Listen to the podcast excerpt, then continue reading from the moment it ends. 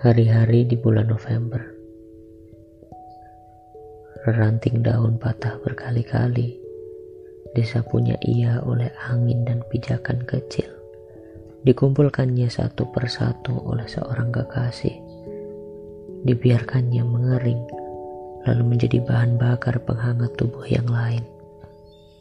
Hari-hari di bulan November Hari pertemuan kita mengundang banyak arti dan dekapan tanpa terencana. Diamku pun diammu adalah bahasa tubuh yang kian waktu paling sering kita pilih.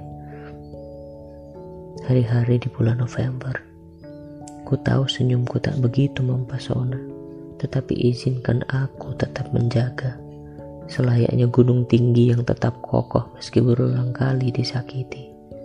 Dan padamu, selayaknya lebih dari apa yang ku mau.